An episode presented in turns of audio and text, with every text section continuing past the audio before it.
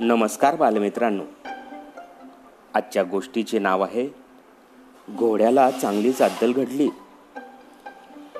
एका व्यापाऱ्याकडे एक घोडा आणि एक गाढव होते.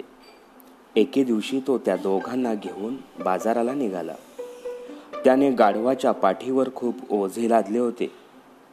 घोड्याच्या पाठीवर मात्र काहीच ओझे नव्हते.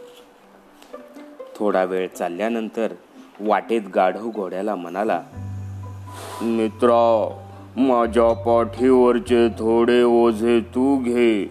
मला ते फार जड होत आहे.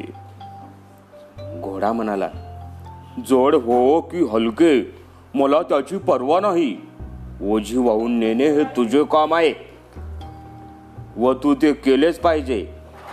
तुझ्या पाठीवरचे ओझे मला घ्यायला सांगू नकोस. घोड्याचे हे शब्द ऐकून गाढव काहीच बोलला नाही.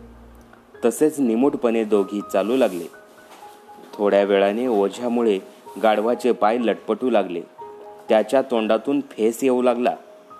व्यापाऱ्याने जेव्हा हे पाहिले तेव्हा त्याने गाढवाच्या पाठीवरचे सर्व ओझे उतरवले आणि ते सर्व ओझे घोड्याच्या पाठीवर लादले.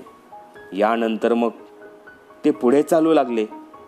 चालता चालता घोडा मनात म्हणाला मी मगाशी गाढवाचे ऐकले नाही. जर त्याच्या पाठीवरचे थोडे ओझे मी घेतले असते तर मला ही शिक्षा झालीच नसती. आता हे सर्व ओझे मलाच बाजारापर्यंत वाहून न्यावे लागेल. अरे देवा!